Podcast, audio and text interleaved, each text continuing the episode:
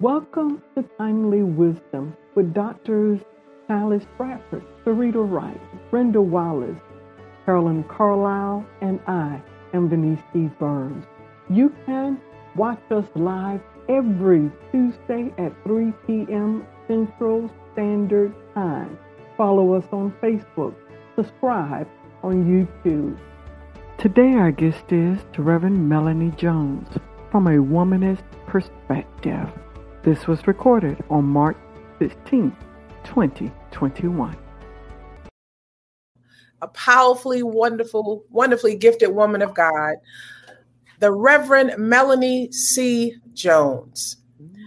She's a womanist ethicist, a millennial preacher, and intellectual activist. Jones joined the Union Presbyterian Seminary faculty as instructor of ethics. Let that let that let that slide on you. Black Union. woman. Union. Thank you. Teaching ethics at Union Presbyterian Theological and Culture and inaugural director of the Katie Geneva Cannon Center for Womanist Leadership in fall 2019. Formerly, Jones served as the 2018-19 Crump Visiting Professor and Black Religious Scholar in residence at Seminary of the Southwest in Austin, Texas, and lecturer at Bright Divinity School in Fort Worth, whoop, whoop. Um, American Baptist um, College in Nashville, Tennessee, Chicago Theological Seminary, and the Illinois Institute of Technology in Chicago. She's well learned. I mean, such a positive attitude this woman has. And she's always engaging. She's a third generation ordained Baptist preacher and sought after lecturer. Jones is an emerging millennial voice and noted academic and popular publications, as well as features on tele- television, radio, and news outlets. I want you to know that she is a PhD student, and she'll tell you um, a little bit about that herself. But a black si- a sister, PhD student on the rise, and I'm so excited. I want you to put in the chat section. Welcome, Reverend Melanie. Yay! Hello. I'm so happy to be here with Timely Wisdom. I mean, this invitation is certainly high in my uh, sense because these are high holy days, Women's History Month. So thank you Yeah. for inviting me. Holy days. I love it. Thank you. Yes. when the women gather, high holy days. All right. What did what did women, Weem say? Um, a bunch of women around the table eating catfish and drinking some Kool Aid. That's Mhm. what's up. I can That's get with what's that. I can. So, Rev, what? How you doing in these COVID streets? Listen, I mean, you know, we've learned so much about ourselves in COVID times. Um, not only, you know, how to think about we are all, I say, COVID 19 has shifted what we call in uh, the technologies of our faith. So how we gather, how we connect, how we um, how we uh, worship, right? All of those things have been changed. But in our personal and professional lives, you know, we have also learned what we will tolerate, what's essential, and what's not. And so, part of that in our own self care, I like that, Dr. Chalice, that you are in your respite. Part of this season has made us all think more deeply about what it means to be whole and well, and how we can do less of this and more of that in order to do so. Yes, I'm. I'm wait, less of this and more of this. I'm, I like that. Um, we, I guess, we all need to do a little bit of more of this um, in order to be whole and sane and free, right? Yeah. And she said, what? Technology of our faith. Yeah. Wow. Isn't that wonderful? The way we do it, right? Yeah. Technology speaks to how we do it. So we've all had to shift our technologies in order to respond to this moment, but ultimately have taught us lessons that we, we've been needing some some rehauls for a long time, some reformations for a long time. Oh my, yeah, because a lot of us are not. A lot of us have not um, stepped up to the plate into the technology world. So now we're being forced to do so. Mhm, mhm, mhm. Wow, um, Reverend Reverend Mel. based on your work, what do you mean by Black woman's body politics? So that's a great question. You know, when we talk about Black women, right, yeah. we are talking about the particularities of our experiences at the intersections of race, we are not just Black, but we are also women, right? At the intersections of gender. But it's also a recognition that Black women have been among the most vulnerable populations in terms of, Katie Cannon would say, we have been the oppressed of the oppressed in American yeah. society, meaning yeah. yes. often, um, even when we look at affirmative action cases and all kinds of things, often when they checked off right? That they have hired a black person, they get a check, and that's usually a black man. And when they've hired a, a woman, it's usually been a white woman, right? Mm-hmm. And so we often are slid under the table or not given opportunities at all. Mm-hmm. But in terms of Black women's body politics, um, part of my interest and my work has been in tracing this historical narrative that Black women have been um, uh, marginalized in ways all the way from this sense from enslavement. Mm. We've been seen as property, right? Mm-hmm. We've been seen as profit for slaveholding societies. Mm-hmm. We've been seen as um, profit, right? That we could only produce, right? What they wanted us to produce in terms of crop. And we've been seen as the reproductive breeding ground. So our bodies have a particular way in which the assaults have been upon us. And those stories are literally etched in our bodies, right? Um, and so we have to do, if we're going to talk about liberation, then we got to do that in an embodied way because of that historical narrative. Oh, wow. Can you, can you speak to the teaching that has devalued the Black woman? Absolutely. I mean, we can point biblically, right? Um, this language uh, that has silenced women. One of the uh, things that is for the Women's History Month for 2021 is um, the International Women's Society determined it would be a carryover from last year, and it would be valiance of the vote, refusing to be silenced, right? And so when we think about that in terms of suffrage history, let's start there. Black women have had a complicated story, right? In terms of even when we showed up to be a part of supporting um, white suffrage women, and we were our own black suffragettes, that those white women didn't reverse and be in the struggle for abolition with us, right? So that is the Sojourner Truths and the Nellie Quanders and all of the folks who were who were part of that story.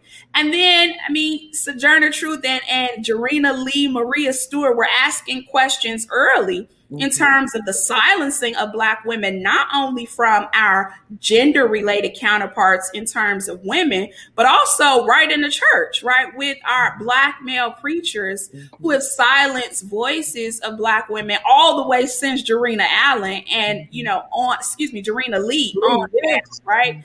So um, this, this question about the teachings that have devalued the Black woman um, continue in a historical sense, but also in a contemporary sense, right? When we're taming women's bodies, telling them and policing them, telling them what they ought not wear, right? Uh, when we hear these Christmas sermons talking about, you know, women as barren and only marking our identity by our abilities to reproduce or not, right? Mm-hmm. Is, is a devaluing. Women have so much more to offer. That is a part of what it means to be woman, but there is so much to what we give to our communities and what we give ultimately to churches as being the backbone of churches, often giving our resources, our treasures, everything we got. And then y'all won't even put us on a program. But that's another, you know, that's another. uh-uh, say more, say more, say more, say more.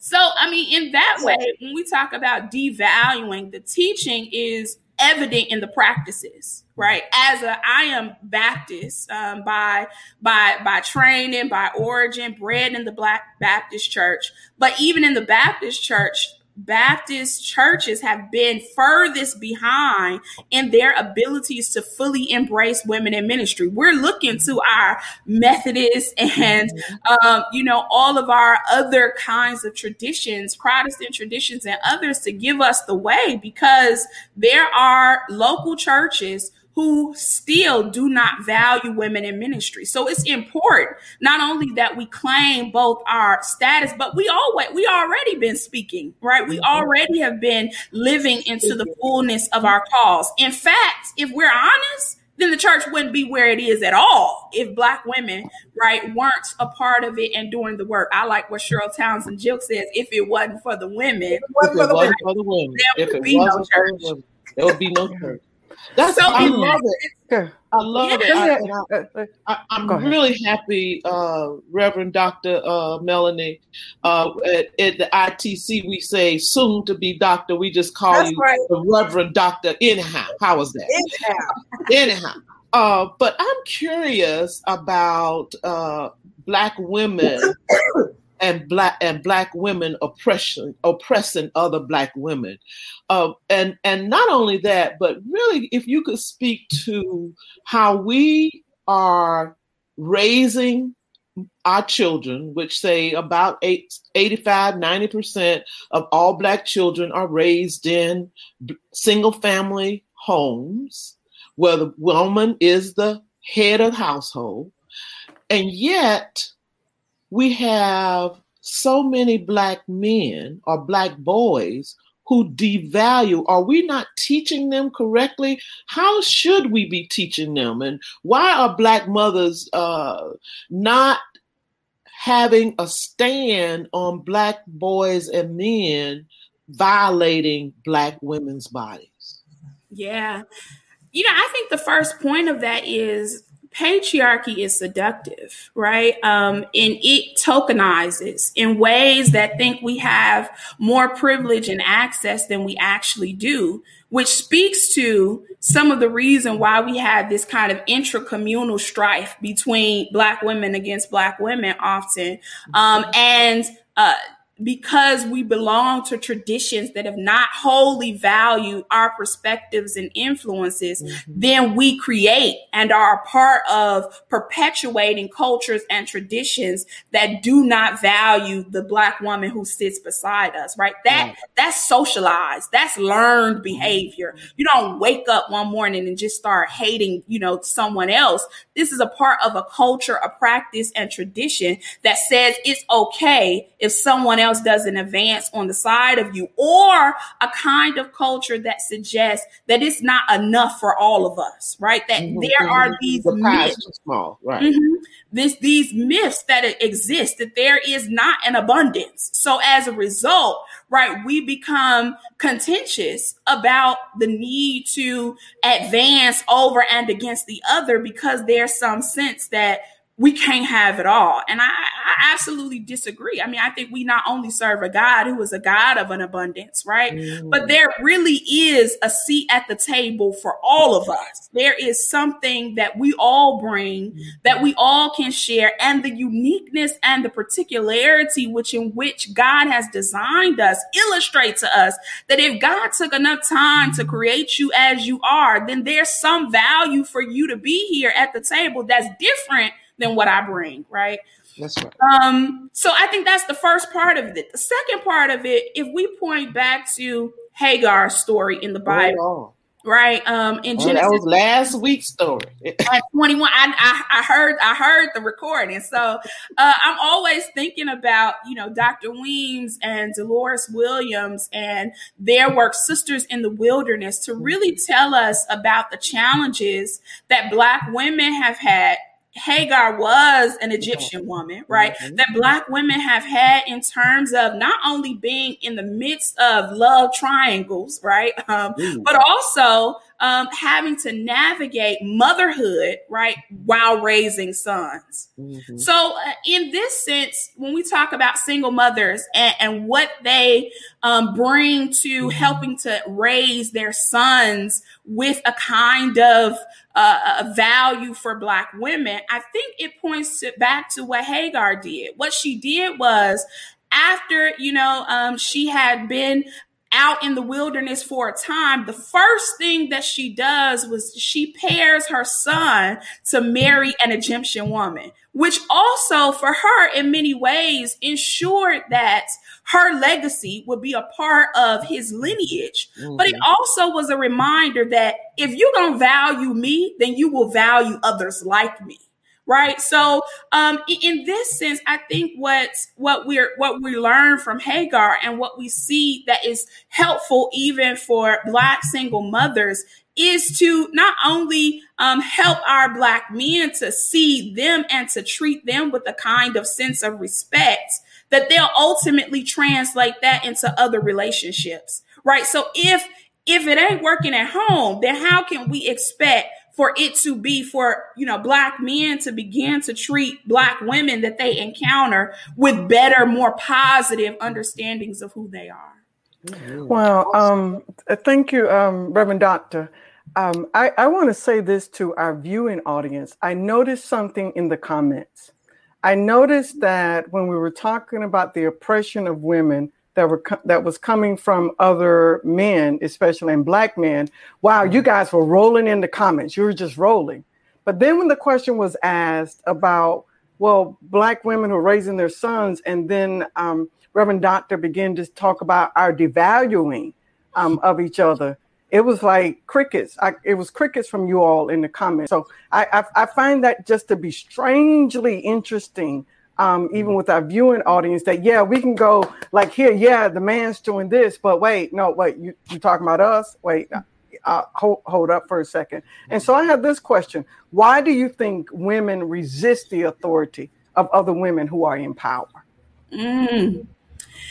you know I, I, I think it really points back to again this sense of power, right? I already talked about patriarchy and its seduction, but power and its seduction in terms of one of the things that I do is I lead a center, the Katie Geneva Cannon Center for Womanist Leadership.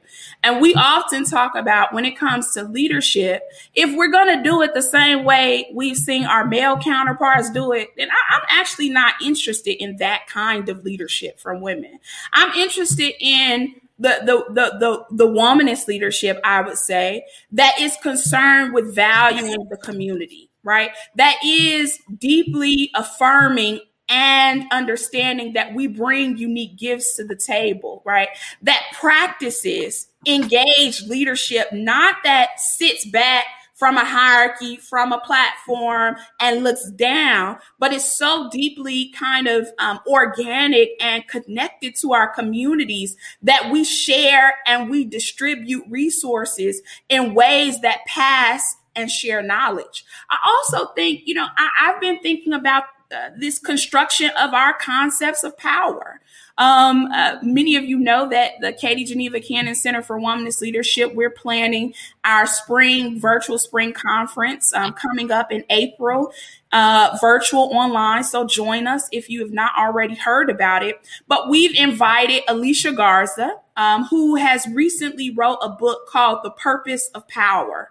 And she breaks down for us in in both her work but also in in her uh, keynote to us ways in which we've misunderstood the power that we already have right? That that that even for powerless communities there's some power that we already possess and we need to tap into those gifts right? Those ways in which, and I, when I say, when I speak of that power that we already have, I'm talking about, right, the ways in which, you know, we can make ways out of no way, those kind of resourceful gifts, the ways that we could take our little and make it much when we had, you know, more month than money, the way, the kind of woman with the wisdom that we, timely mm-hmm. wisdom, right? That we have already a part of our traditions and inherited in our cultures. Mm-hmm. And when we tap into those sources, one by one, we illuminate beyond the ways in which power structures have been against us. We illuminate that we've always been pushing back. And that pushback has ultimately helped us to define and form a new path for ourselves. Wait, wait. I want you to stay right there because you keep talking about um, women in power, how um, women resist women in power. But in that same vein, why do you why do women hmm, oppress other women? Mm-hmm, mm-hmm. Yeah, I, you know this this I, I think again it, it's this sense of wanting to uh, see ourselves, uh, not always understanding the value we have in ourselves, that will cause us to be the first line of defense for another woman's advancement, right? And and there are structures, right, that are designed to ensure that we're never meant to survive, mm. that are designed to ensure that we do not have, that we don't have access to. And part of our work, um, part of of our womanist work, if you will, um, is to uh, value what is already belonging to our cultures, our systems, our traditions, right? That have always pushed back against those systems that said we should have never been here. So, so part of that is, you know, in our own affirmation seeking, right? How have we been a part of the community that validate other women, right? Even as, I mean, this space right here is about not only are we amplifying the voices of the co-hosts, but every week y'all bringing in other voices, right? To be in conversation with, to say, we, we got some good going on amongst us, but there's always more value when we invite someone else in. And and I, I, mean I think Solange has it right. There's a seat at the table for all of us, um, and, and part of our our what we have to be confident in is that we need to not only look for tables that have excluded us, but be a part of the business of creating our own tables. I don't want to sit at, at, all them tables. I don't know how to eat at those tables. I don't like what they serving, right? But I know that I can create spaces where, where my folk, right, will, will not only be valued, but they will also enjoy this space and enjoy this community. I just want you wow. to see Dr. Dr. Simmons' comments here. Yeah. Um, she too. Um, by the way, how you doing, Dr. Simmons? We and, are, and, and, Dr. Farrell will come behind that as well. Go ahead, Dr. Brown. You're so right. we, mm-hmm. We're doing the same thing. I'm loving it. We are quiet because we don't want to tell the truth. We don't want folks to know that women have held their foots on our necks and that we've done it to, to women too. Mm-hmm. And then she says, we don't value the gifts of poor, culturally powerless women because society has taught us to place our gaze elsewhere. That messed me up. Now, here you go, uh, Dr. Farrell. We participate in it not supporting women in leadership, sometimes out, out to fear and out of fear and insecurities. We think if we make room for her, we are taking away space for ourselves, and that is simply not true, girl. Yeah, uh, yes, and, and, and, Dr. and Antonia Coleman. Oh, Antonia Coleman. And I appreciate she's highlighting what you said, and that just hits so hard that yeah. the first line of defense for other women's advancement, wow. if that if we, could, if we could see that in ourselves, you know that that we that that we're the first line of defense. But why? Because we're trying to help other women be able to rise up to whatever their place is, their purpose yeah. is. Yeah. Wow. But what did you wait? What did you say? Um, you don't you don't want you don't know how to eat at that table. Antonia says that they aren't serving catfish and Kool Aid at those tables. Listen, and if it ain't catfish and Kool Aid, I ain't coming. but you know what? Kendi says Ibram Kendi, I believe is his uh, name, yeah. uh-huh. and he talks about racism is black on black oppression as well. Mm-hmm. And while I can see that as a bias, I'm I'm struck by power systems that have taught us when we were knee high to a duck in the Baptist church. I'm a Baptist as well. Mm-hmm. That we couldn't walk across a pulpit or we'll be struck dead. Um, we were not worthy wow. of being in the pulpit. Right. And if a woman preached, she had to preach from the floor, and she couldn't really preach. She was to speak. Mm-hmm. So, you and I heard you say that this is a socialization, and it's been taught. So, how do we deconstruct mm-hmm. that socialization? Struck dead. Come on. So how, how did the preacher get his water? Yeah. he came from was under the pulpit. It's okay for you to be under. You mm-hmm. just can't be on top of the pulpit. Or in the choir stand, you just have to put it over over the over the from the choir stand over to the pulpit. That's right, Pastor. Okay. But you know, we have this. This is something. I, I, hear what you're saying, Dr. Wallace, but I think it's something more deep seated. It's mm-hmm. something that goes beyond this because we spent so much time even preacher be, being taught how to tell on each other, how to tear each other down, mm. how to hmm. manipulate each other. And so it goes pre this. And and until we get back to the village, mm. it takes a village. Mm. The villages, the village has been totally broke apart. Our village used to say, Hey, I'm having a hard time. Where you got some money? Where you got some? I got some money. What you got? What you got? Then that one person went down and pleaded at whatever utility it was. Nobody did a discussion about it. It didn't matter. We just took the village took care of it. But now the village wants to publicize it and put it on Facebook. Hmm. Girl, she can't even pay her bills. Girl, she can't even do this instead of covering mm-hmm. each other. Because when you love somebody, truly love somebody, and truly appreciate their anointing, you'll cover. That's right. Wait, Doctor. Wait, Doctor. Wright. You keep talking about loving, though. You have to be able to, mm-hmm. as Dr. John Jones said, you have to be able to love yourself in order to love somebody else. Very and if you don't, if, if we're not in a in a community of loving ourselves, then how can you love anybody else? Exactly. Dr. Jones, you were you were about to say.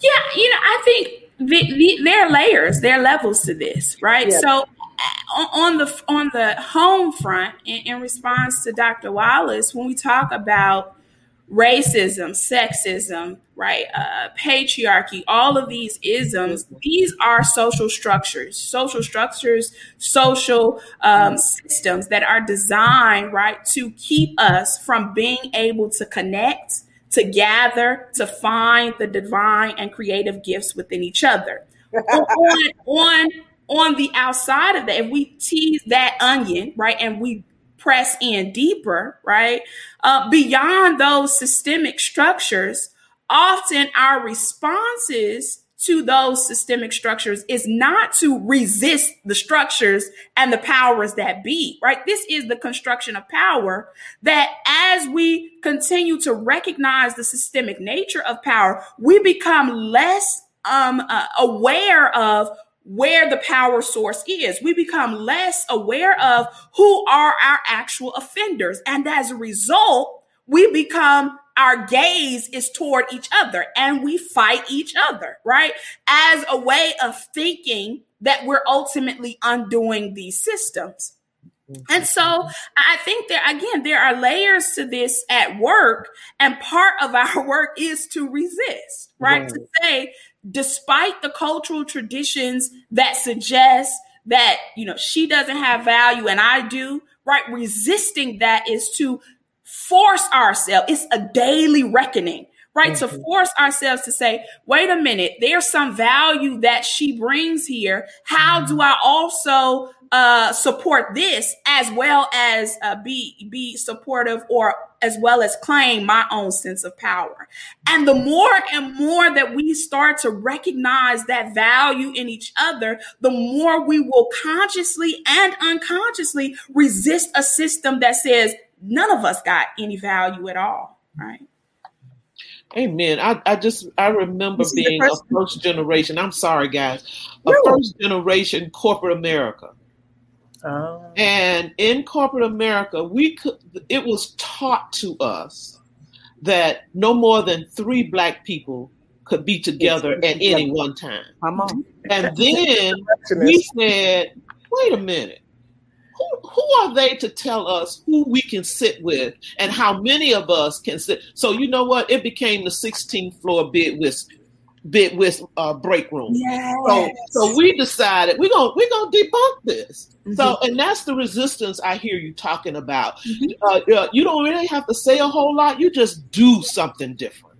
Mm-hmm. Yeah, it's the subversive ways in which we push back on systems. That Katie Cannon would call it unshouted courage, right? This, mm-hmm. uh, this, uh, this, this, this ability to um, uh, go up against these systems that have been unrelentless in trying to suppress and oppress. Mm-hmm. And, and, and, you know, some of it is these sense of strategic organizing and networking in ways that um, situate us by being more in our communal sharing. And then there are other times when we just need to confront systems toe to toe and be like, listen, nah, not today, right? We also have black women who have stood up in that right and, and, and told these systems and powers and structures, I won't be moved, right? I will not be silent, right? And so I think there is a a, a delicate mix. We, we need mm-hmm. all of that. We need multiple pathways um, in, in understanding our, our way to resist. Dr. Simmons has a question. How do you deconstruct our diseased Christian imaginations? My, my, my. So, you know, part of that, that's a deep question. Girl. but, you know, it is this sense of our Christian imagination has been grafted right into our constructions of American identity. And once we begin to tease out what is actually Christian and what is actually part of these wow. American civil religious ideals, then we'll be pointing back to imaginations that are a part of Christianity that aren't at all Christian, that have nothing to do with the gospel, mm-hmm. right? At all. And, and that that too, it, it it it takes us to to make those those that that point of discernment in order to tease that out. I'm speaking to this, you know, in light of you know, traditions and practices, things that we say ought to happen um, in terms of the gathering of faith communities. What do you mean when COVID 19 first started that we need to have debates about whether people should be doing uh, communion at home? Why is that a debate when all of our churches, in terms of the Christian tradition, early churches were in houses. I mean, don't you remember Lydia? I mean, don't you remember all of these household churches that the formation of our religious communities were subversive? Mm. were trying not to be persecuted. And so the worship and liturgy started in the home. So now we're having questions about whether it's appropriate to do communion at home. That is something else, but it ain't Christian questions of our imagination, right? So we have to do the work of saying, wait a minute, what actually is aligned with what we know to be gospel and what has been aligned with what we know to be a part of uh, a kind of American Christian sensationalism that has resulted in certain practices and behaviors that often deny the very witness of Jesus Christ that we know to be real. Can you go deeper with that? Can mm-hmm. you go deeper? Because um, Dr. Burns and I were just talking yesterday about Christian is not Christian anymore. Mm-hmm. And I think she talked about it though on the genetics of white on our black spiritual identity. Mm-hmm. And, and understanding, okay, well, everything that you say is Christian is really not Christian. You kill us in one breath and then holla, I'm mm-hmm. Christian in the next breath. Right. No Christian, Sherry Lupton says, know your Christian history. It doesn't make sense. Yeah, I mean, to that point, I tell everyone there is no gospel of Jesus Christ without women. So this, this um, already what we've been talking about in this conversation in terms of the devaluing of women is antithetical to the gospel of Jesus Christ. I mean, everywhere Jesus went, not only was, I mean, we get the names of the, the chosen 12, but you can't miss the stories when, when mm-hmm. Jesus is corrected by the mm-hmm. Canaanite woman, when mm-hmm. Jesus is ultimately called into his own mission. Jesus, you say you're going to be a liberator. Now, what about this woman who's been over? right? Mm-hmm. Who needs to be uh, uh, liberated in a way that not only speaks to the particularity of her condition, but also to call out the hypocrites in her community that are in the synagogue who are suggesting yeah. that there are particular times when there should be healing, right? That mm-hmm. those I'm Reverend Jones. I'm sorry. Reverend Jones screaming, "Oh, boy, say that, girl!" All right, go ahead, go ahead, go ahead. nah, so mm. those cultures and traditions, when we say what is the gospel of Jesus Christ, I, mm-hmm. I'm of the of the pattern that women are always at the center of that. But in addition to that, anything that is oriented towards saving communities, anything that is oriented towards being concerned about the most vulnerable, right? Anything that is oriented towards there is distribution of resources for all of us, right? Come to the table, come ye even the little children for all of us. That's that's gospel. All that other stuff, y'all can leave it, but but that's gospel, right? and, and that's that's what we need to be attentive to. Mm, mm, mm, Girl, you messing us up in here. oh my gosh. Um, I want uh, Burns. I want you to deal with that, R. Kelly. Go ahead and um, talk about that a little bit.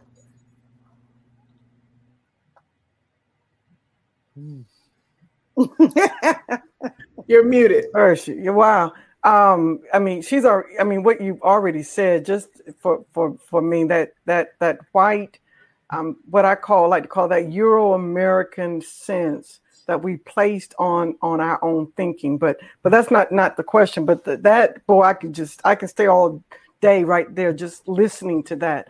I'm with you because I just I believe that we have been deceived in so many ways. Um, and because of that, we don't even understand our, our, our humanity much less our, our own spiritual being. But let me ask you this question. Um, R. Kelly. Um, R. Kelly. And and I understand that you're you're a millennial, and so you you wouldn't be as much aware of this as I am. But I'm I'm I'm really talking about the R. Kelly back in the 80s, 90s, when I was in Atlanta and everybody knew what he was doing. Didn't anybody say anything? All right would the community have been so agreeable if it had been black boys or white girls that. R. Kelly had this? Mm. Yeah. So I mean, I think y'all y'all uh, chose this question for me because I'm from Chicago. So uh, I, know a few things about R. Kelly in terms of his own. I mean, he went to Kenwood High School. I mean, all of that in terms of his patterns are synonymous with my upgr- upbringing in that way. But uh, when we talk about R. Kelly, right, and we've already been talking about socialization and learned behavior. So yes, I think that this question of when we see surviving R. Kelly and everyone is saying from the series, I didn't know, right? There mm-hmm. is a culture, right, that suggests when there is violence happening against Black women and girls, there is no need for alarm, right? It, it, it doesn't raise any any concerns. It doesn't raise, and so we participate in perpetuating those cultures because we don't see black women and girls often valuable enough for for us to claim that harm has been done to them. But on the other side of that, right, whenever we talk about violence, assault, violation, um, even sexual assault and sexual violation, trafficking, right? And we relate these to the biblical stories like a Judges 19, right? Or even like um, um, in the text when we hear of, of Tamar, right? And, and the These are communities who are a part of sustaining this kind of behavior. No offender just does it on their own there were people who set him up literally um, in places and spaces who made provision for certain women to be in in his purview right who who set up certain times for them to interact and meet and so part of that communal situation that is at work when we talk about offense, right? We have to acknowledge that there's some participation of communities to sustain these kinds of behavior. And there's also a community that says, well, I wasn't there when he did it. I didn't know it was happening, but yet we've been silenced, right? And silent about it when we knew there was speculation. If there is cause for concern, let's raise it early and prove it to be innocent than to not raise it at all and find out on the other other side of it that there has been tremendous harm. And and for a community I think we all got some work to do when we talk about the R. Kellys and the Bill Cosbys and others, right? Because we participated in sustaining cultures and traditions because we like what they produce for us. See, we, we we're seduced by by by what what what we're entertained, right? By their gifts that we don't call it also to accountability to say in order for you to keep producing music like that let's change your behavior and if we had did a pull out earlier right um, on on some of particularly on r kelly then maybe we might have seen even a transformation in himself because there would have been an economic impact oh hit hit the pocket mm-hmm. way back with Aaliyah my goodness Ooh, uh, yeah, exactly, Dominique, um, Dr. Dominique Robinson. Exactly. Oops. We um I'd like to know from a womanist ethics standpoint, do women remain silent to be favored, refusing to speak to speak truth to power? Yeah, so so whenever we talk about womanism, let, let me just level set and say womanism is a prophetic social movement right? That takes seriously the experiences of Black women um, and uh, also values and reclaims their bodies, their traditions, their experiences as primary sources for theological reflection and biblical interpretation. In the question, from a womanist perspective, have women participated in uh, kind of this sense that that they don't want to speak against what is happening because either they'll be comforted or they won't be attacked or won't be identified as rebel rousers. Absolutely. Right. Um, there, there is also a tradition of women who, right, have not, um, pushed the baton often either in threat of persecution or in a sense that that might limit the tokenization that they are experiencing in their own context. So in order to keep their MRS, right, they also kept their mouth closed. Or in order to keep some of this, they also did some of this. There is a, a negotiation that all of us do, right, in terms of our when we're confronting power. But we also must know that while there might be benefits for us in the short term, for the long term, if the Zelophehad daughters never spoke out, right? For the long term, we might not be able to speak back to a tradition whereby women have been able to confront power and ultimately change the course of what we know to be as herstory. Reverend Doctor, Reverend Doctor, Reverend Doctor. Good God Almighty. Oh, oh, well. all right. Woo, woo, woo. That's good. That that is that's that's really good. We had a discussion um, last week as we were meeting, uh, not in the actual timely wisdom session, but we were talking amongst ourselves about how in my history or her herstory, women have kept silent to maintain a position. And I think that's what you just spoke to. Um, how either it's we're we're it's a matter of survival, which uh, you know we all need to survive, but it's also a matter of maintaining position or of perceived power or the door, doorkeeper of who can come in and who cannot. So, say more about um, uh, this piece of the pie that we think is just limited, that in God is unlimited. Mm. Yeah, I, you know, it, it's challenging, right? When we think about um, this reality of folks not understanding again that there's enough for all of us to have some and to live abundantly, right? Uh, Jesus said, I come that you might have life and have it more abundantly. And there really is a possibility for us to share and distribute resources in that way. But, but part of, I would say what would be sometimes and often is our challenge to um, believing that and knowing that to be true right, are the experiences of tokenization when one of us, right, is is raised up or one of us is given the opportunity.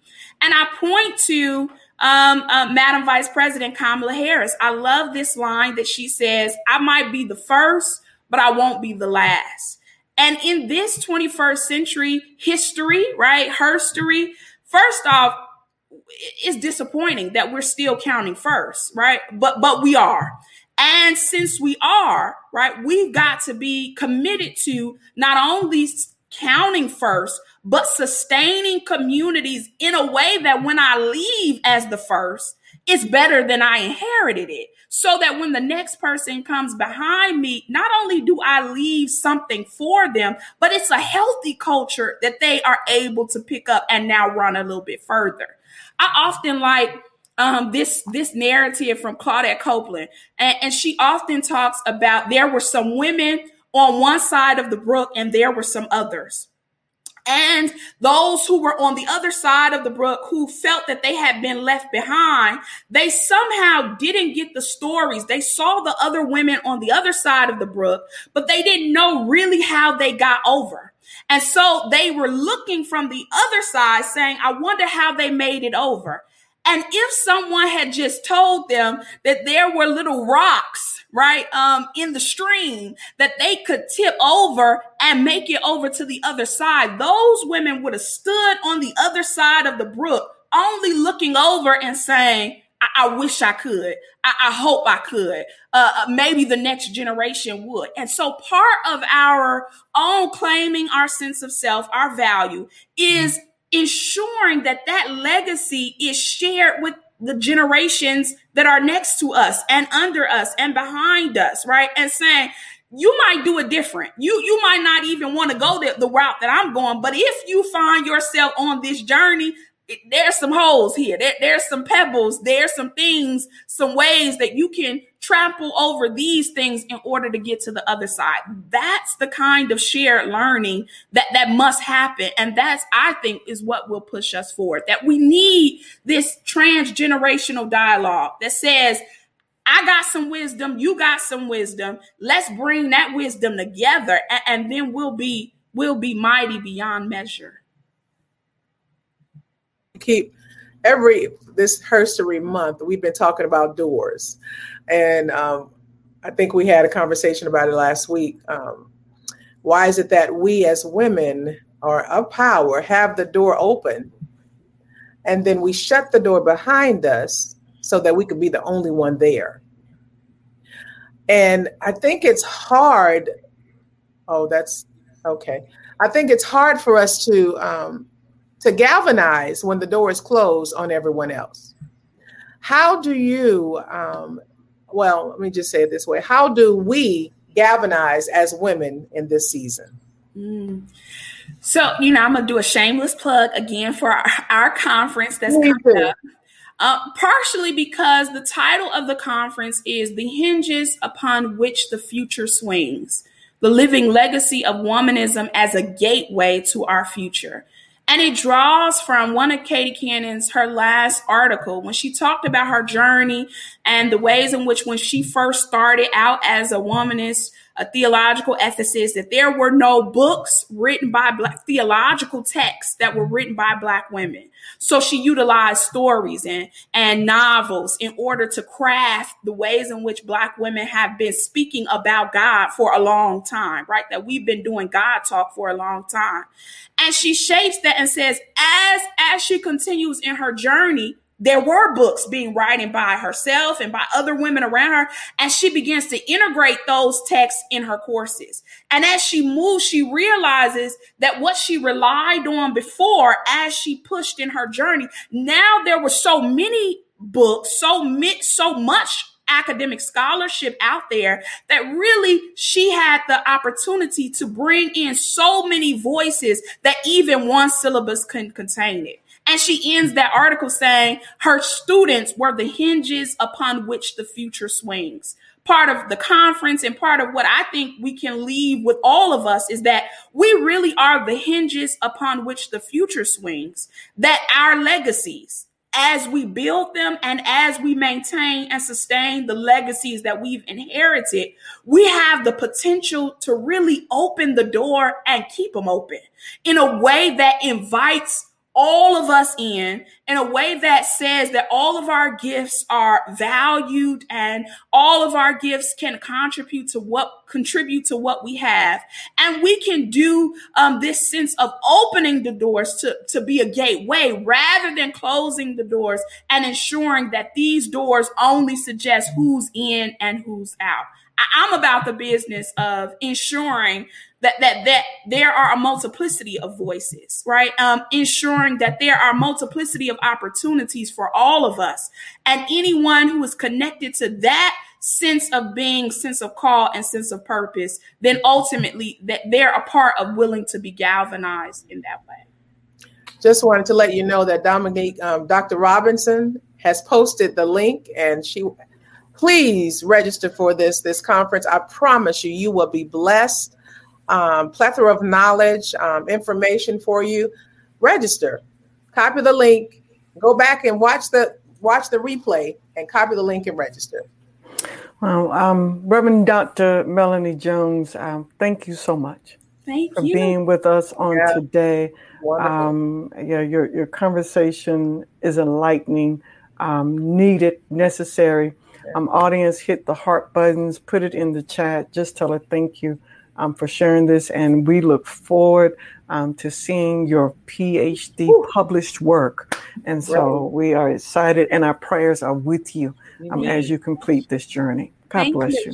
Thank, Thank you for the invitation. Thank y'all so mm-hmm. much. Are you kidding me? Yes. Um, next week, um, Dr. Wright, would you like to share with us who's going to be with us next week? Next week we are going to have none other than my youngest daughter. Her name is Stacia Williams. She is a financial advisor for the Williams Financial Group. She is coming to enlighten us, give us some instruction about our money, ladies. We have to do better than our money. We, it's it's time out for having more month at the end of the money than money at the end of the month. Right. We need to be wise stewards with what God has given us. Just because somebody's standing on the corner with a cup saying that they broke don't mean give them everything you got and then miss the house note. We have to be wise with our money. Absolutely. So don't miss it. Come prepared, your pen and paper, so that you can have some good instruction about what to do. Because there's a shift coming. There's right. a shift coming in the financial arena, and you need to know how to handle it. Awesome. Amen. All right. Thank you all. God bless you. See you bless next you. week. Same time, same place.